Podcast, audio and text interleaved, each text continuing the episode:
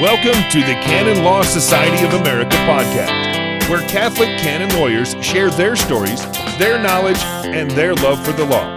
Now, here's your host with this episode's guest canonist. Hello, and welcome to this week's podcast.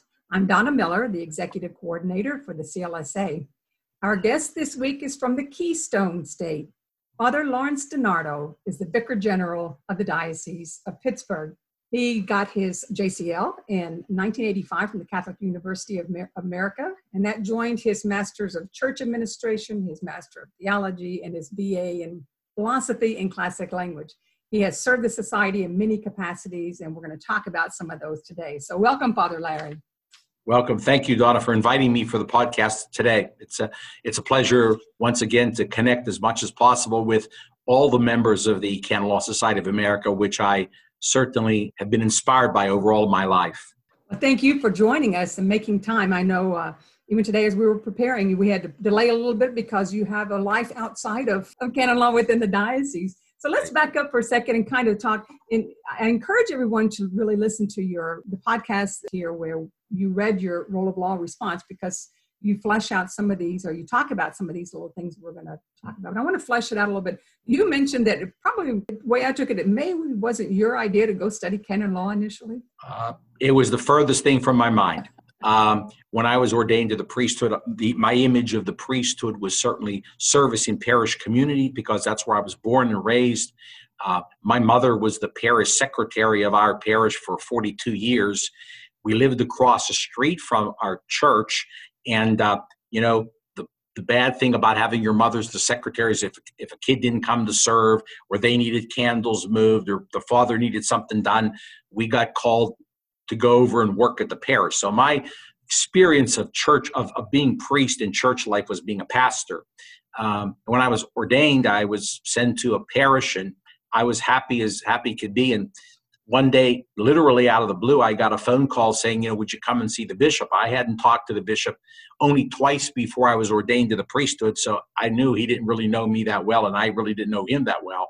It was Bishop Leonard.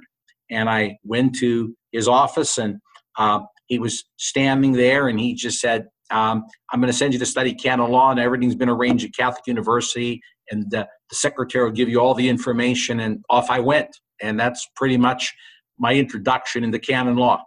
It was not by I, I didn't choose it; it chose me, so to speak. It was the spirit moving. I would I would say. That's what I said. Have, he must have seen something in you, and others must have seen it, and maybe said to him, "Hey, this is the the best person to send." And we're blessed in the in CLSA that that you were sent. So, so you went to Catholic U. Tell us about yes. who with whom you studied, perhaps, and and the professors. Well, when I went well, when I went to Catholic U, you know, a lot of the people that I mentioned in the Role of Law Award were were faculty members. Uh, uh, Jack Lynch, Tom Green, um, uh, Jim Provost uh, were all faculty members. Sister Rose McDermott was there.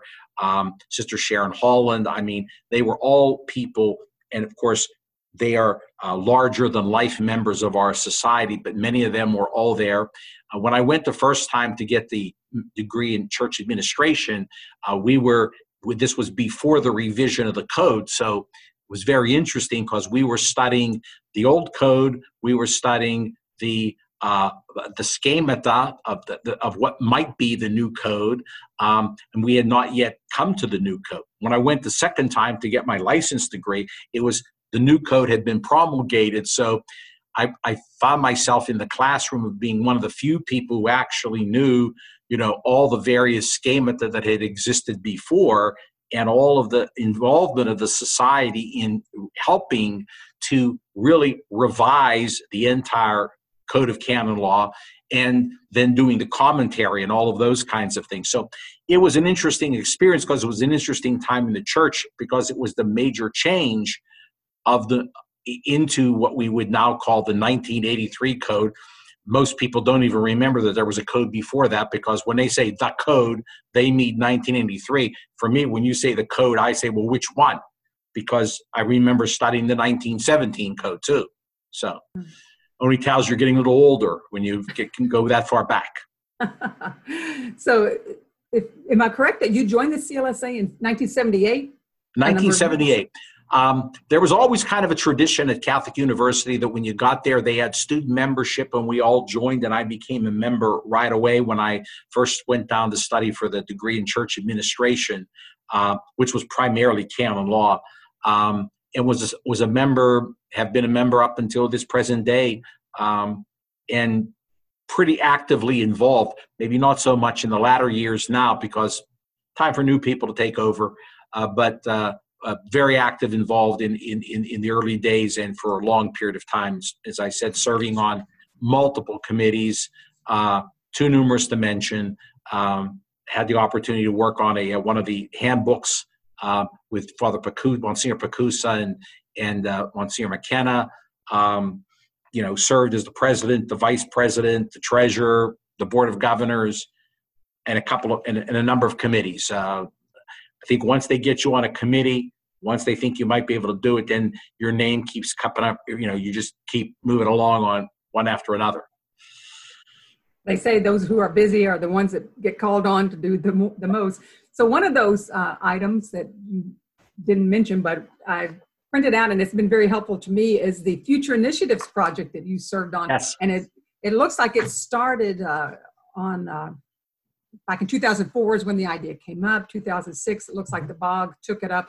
And by 2007, you and those on this this committee produced this uh, this document. Tell, tell me a little bit more about that Future Initiatives project. Well, I think the Future Initiatives project was really meant to try to, in a sense, look at our society and say, you know, we had been built around.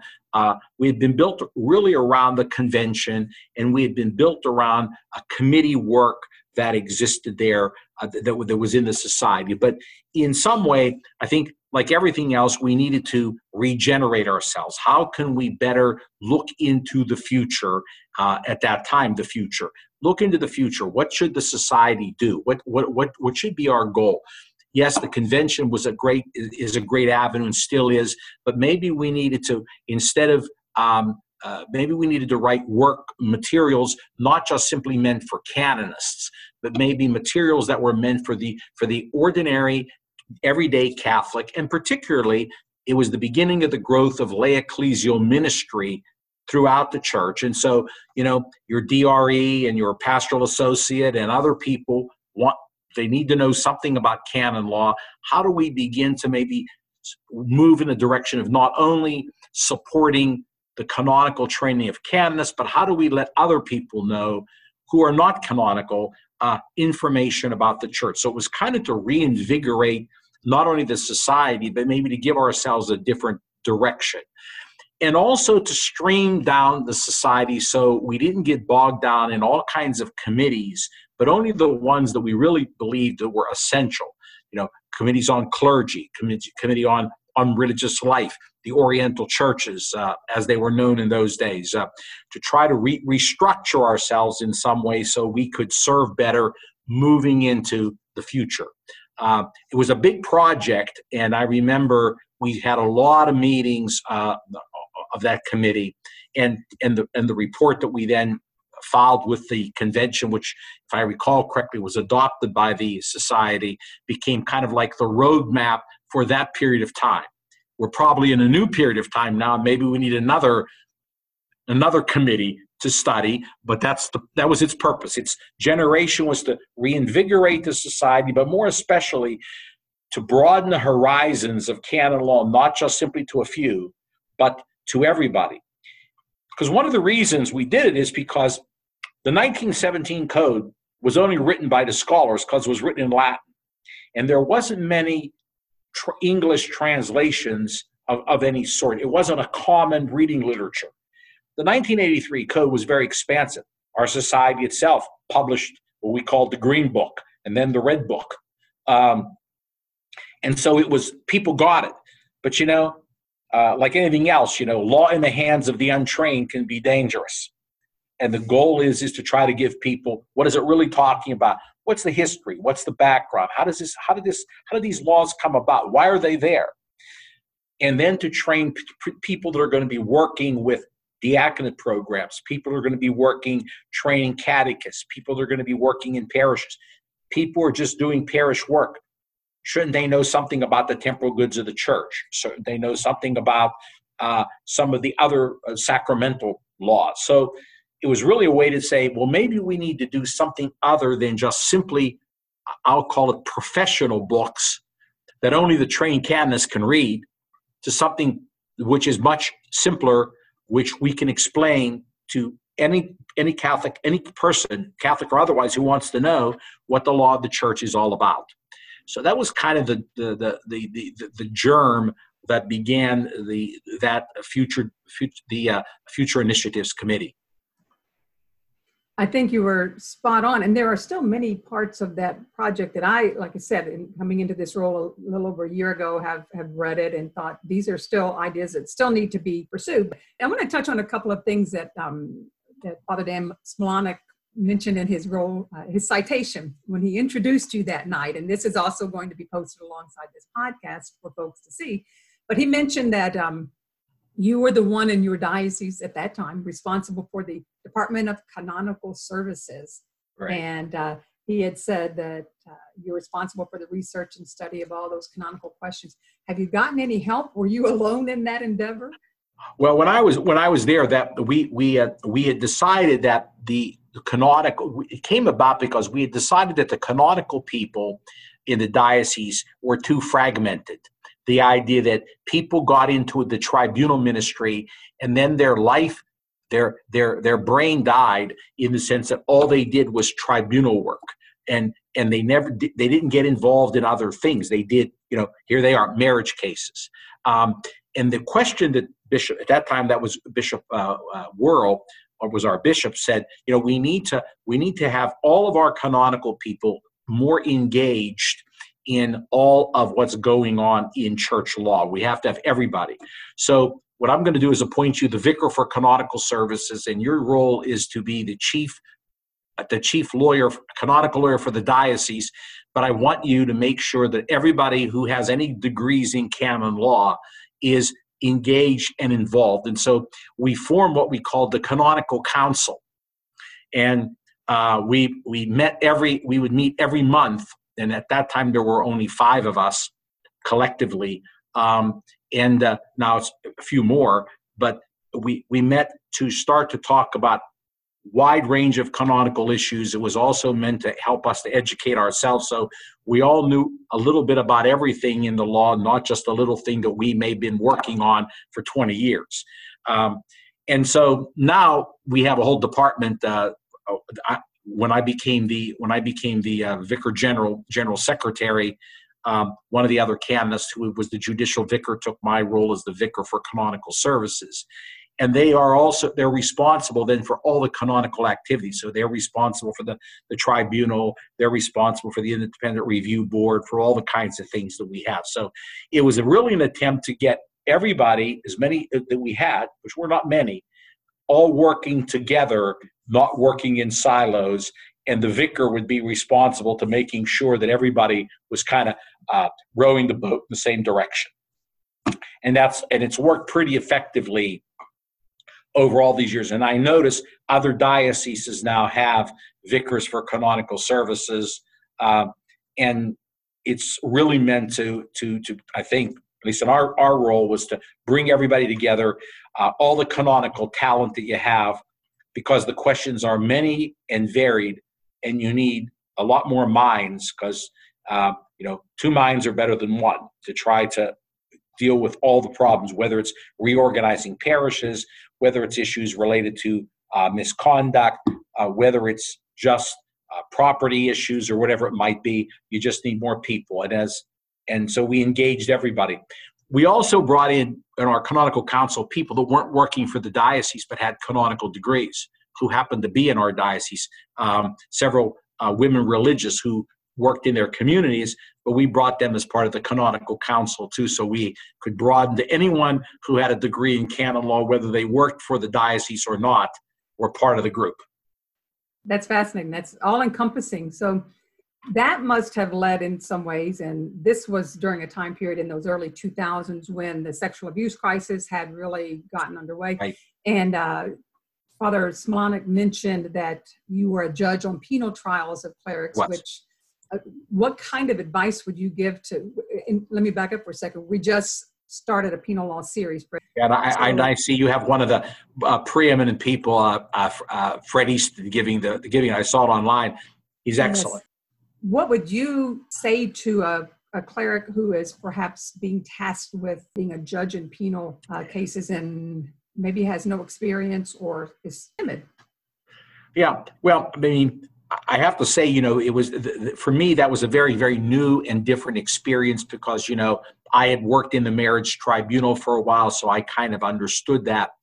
I think really what, what was the most important thing for me is really trying to spend significant time at that time uh, with with very little little literature out there. Um, you know, understanding the penal procedures. How does it all work, and how is it intended to work? Um, the first point. Secondly, recognizing that you have to come in with with with a clarity of your mind that people are presumed to be innocent unless you can prove their guilt. Uh, sometimes when we deal with misconduct cases or uh, lots of cases, we have to be careful that we don't come in individually with our own preconceived ideas of how life ought to be or what we think. Um, and then the most difficult was really uh, whenever you were dealing with or, or, or talking to those who had been abused to kind of put on yourself the mantle of being a pastor as opposed to being a canonist uh, because sometimes we want we say we're pastoral but we can talk in canonical words and canonical language that doesn't give people enough warm and fuzzies. It's too much lawyer like so I, I, had talked to an older priest who had been not a penal not a judge in penal cases but was an older canonist and he said when you talk to people about these sensitive issues, think of them like they're in confession and be as pastoral as you can, and you will get more information from them than you would ever really want. If you if you ask them questions like you're a lawyer, they probably won't answer you too much, or they won't say a lot. And he was absolutely right. And so my advice has always been from the very beginning to try to know understand what the penal law is make sure people understand the procedures do the things you got to do make sure you do it all correctly. But in communicating whether it's to the accused or to the or to or to the accusers to try to deal with them as pastorally as you can. Um, because they want to hear the church and they want to hear jesus through you. They don't really want to hear uh, uh, they don't really want to hear somebody speaking to them as though they were in some courtroom. They really just want a pastor or whoever it may be. And and that was kind of how I try to do that. Now, it takes a little bit more time because you got to kind of get everybody engaged and but in the end, I think it works more effectively. And that that's kind of the tools that I've used whenever I've been asked to do these and I've been asked on a number of occasions to do this. I think what you touch on is that that whole concept of the law is not there to bind but to it's it's a structure of course but sure. but it's also there to be a freeing experience uh, that's right. and, well, you mentioned in in your response that why do we, why does the church need law? Well the point of it was i was trying to make with with this your question was really to to give the idea that that when people come to the church whether they come when they come to the church, whether whatever they're coming for, whether they're coming because they want to seek a declaration of nullity of their marriage, or whether they're coming because there's a penal law action, or whatever it may be, they're coming ultimately to the church more than just because they want some legal remedy solved. They're coming to the church because they want the church to listen to them, and they also want the church as part of their own personal healing. Uh, they don't come just simply because they're. You know, we're not like the Supreme Court where we just simply issue a ruling and they pu- publish it in a bulletin. Uh, they're coming to us because they want healing, and so we, we we have to use the law. We have to use the structures. We have to make sure we follow the processes that have been designed by the church. But the way we do it has to be as healing as it can possibly be.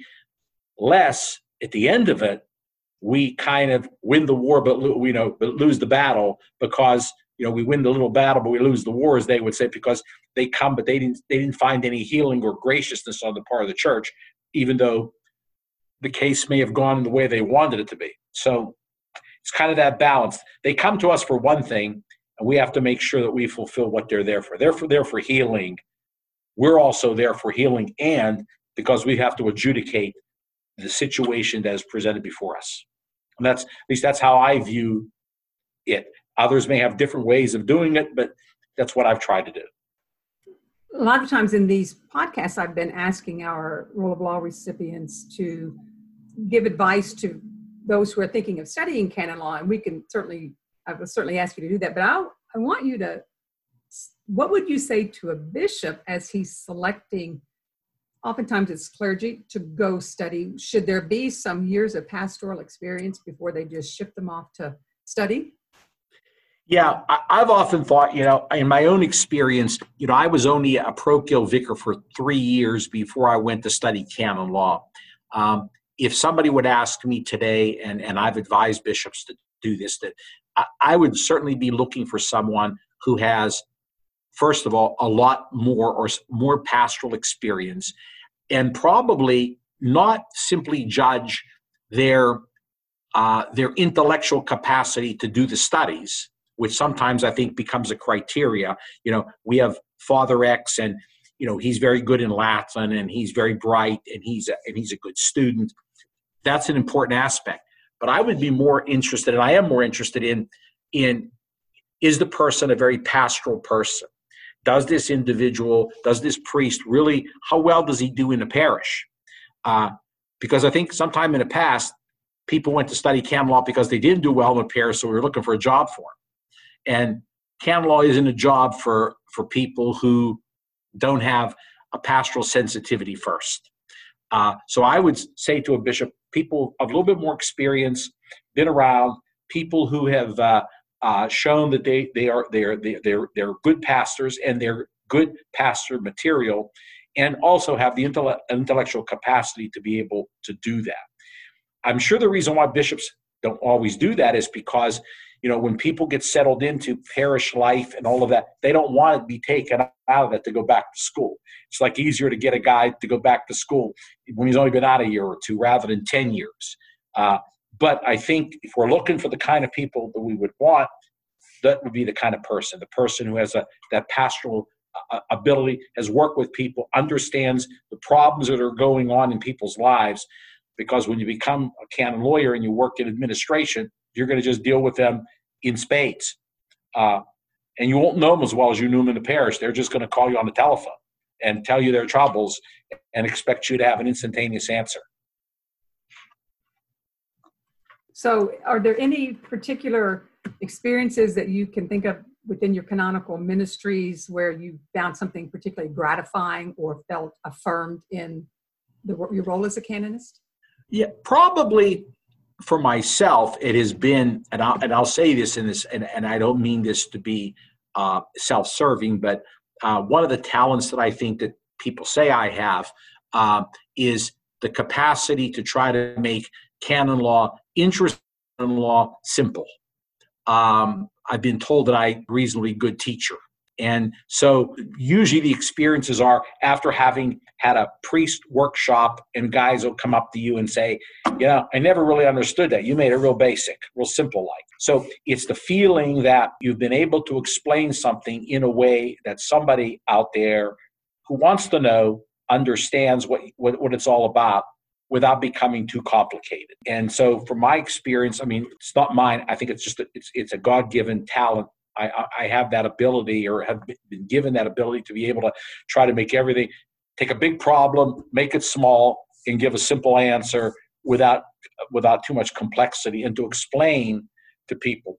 One of the priests one time told me, you know, I hate canon law except when you talk because you always make it interesting. I didn't know I did that, but I think that's just kind of what I what I find gratifying that people at least listen because once you say canon law, a lot of people get shut off instantaneously. So they feel that they've learned something. It's great, and probably uh, Father Tommy Kunz, who's uh, the uh, now the vicar for canonical services in our diocese, the two of us uh, teach a course at Duquesne University Law School uh, in canon law and students can take it as an elective. And it's always interesting to have a class where there are Catholics, uh, there are non-Catholics, there are non there are people of no religious tradition uh, there are people of jewish faith and they're all there and and they're all trying to learn the science of canon law and really to watch their faces this year was a little tougher because we had to do it on zoom but watch their faces when they can say they didn't even know the church had a, legal system and then when they understand the whole how it sort of works they're very very they're very amazed by how how canon law really is a science based on our theological principles. And so that's probably the biggest joy being able to communicate to people what the law is about and have them actually react to you and say, gee, I understand that. That that that sounds reasonable. Or sometimes they tell you they don't agree with you, but that's okay too. I have to thank you for your uh, in your role of law acceptance response. You probably have the best public service announcement for joining the CLSA. And one of those pieces that you talked about was Roman replies and CLSA advisory opinions. Right. What would you say to, to canonists practicing out there about uh, contributing advisory opinions? Do you see that as valuable? I always saw that as valuable. I mean, you know, when I when I re, when I was asked to, or, or, or informed that I was the recipient of the Role of Law Award, I couldn't figure out why because everybody whose names were before me were people who had done scholarship. That's not me. I've never. I'm not. I'm not the scholar guy who's going to sit down and write a 30 page article on some topic. Uh, that's just not who I am.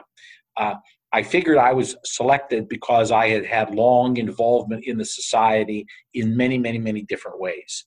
And it was also a time in our history where, like everybody else, all the all all the canonical people out there are overwhelmed with work up to their eyeballs. Everybody's got work in their dioceses, in their religious communities, every place, and time is difficult. So the point I was making in, in my role of law acceptance speech, and I would make today, is that you got to be involved in the society, not simply for yourself, but for everybody else. So it's sort of like a Christian act. I'm writing an advisory opinion, not because I want to sit down and write or get my name on it. It's so that somebody else might be helped out there who probably has the same issue or the same problem and doesn't know where to go to get an answer. Uh, so that the purpose of our org- of our of our organization of our society is so that each one of us can train and share our experiences with other people to make every one of us better at what we do. You know, we don't we're not like uh, the legal profession that requires people to have so many credits every year in order to keep their licenses. We don't do that. So how do we quote keep our license? So we actually know what what's actually happening today, not what we learned 20 years ago when we were sitting in someone's classroom. And really, Roman replies, advisory opinions, you know, some people have scholarship and want to write in journals encouraging people to serve on committees where they can express their knowledge or their understandings. Uh, you know being willing to give talks or papers at the conventions about topics because i know from my experience as president it's hard to get people to do that all the time. People don't want to do that this becomes kind of like okay it's not about me it's trying to give whatever i whatever uh, kernels of thought i might have to other people to help other people learn from the, the good or the bad experiences that I've had in whatever canonical tradition it is. So to me, I see the society as an organization whose purpose is to not just be an organization and we have a membership card, but an organization where we learn from each other what we need to know to make us better at what we're supposed to do. And we learn by our involvement in whatever way we want to become involved. Not just not only showing up at a convention, that's good, you know, but maybe being a speaker, maybe being involved in a committee, maybe writing an article, maybe doing an advisory opinion uh, about a topic that may have crossed your desk and say, gee, this is interesting. Maybe somebody else might want to know. So I see all that as important, and, and yeah, I guess my role of law. That somebody else said that to me one time. You know, you must have you you must have, were offered a paid political announcement, and I said, well, no, just my feeling, because that's that was my experience. I learned about how to do the law from the people that I served on these committees with, not out of the books that I got. Well, thank you again. Thank you for that because I, I, it's no secret that over the years the society has lost some members, and unless we all see it as, as you said, our role is to be a member, not just what can I get, but what can I contribute and what can I get. Right, right. It's great that it's great that we put out all kinds of publications, and I know they are less these days than what they were before.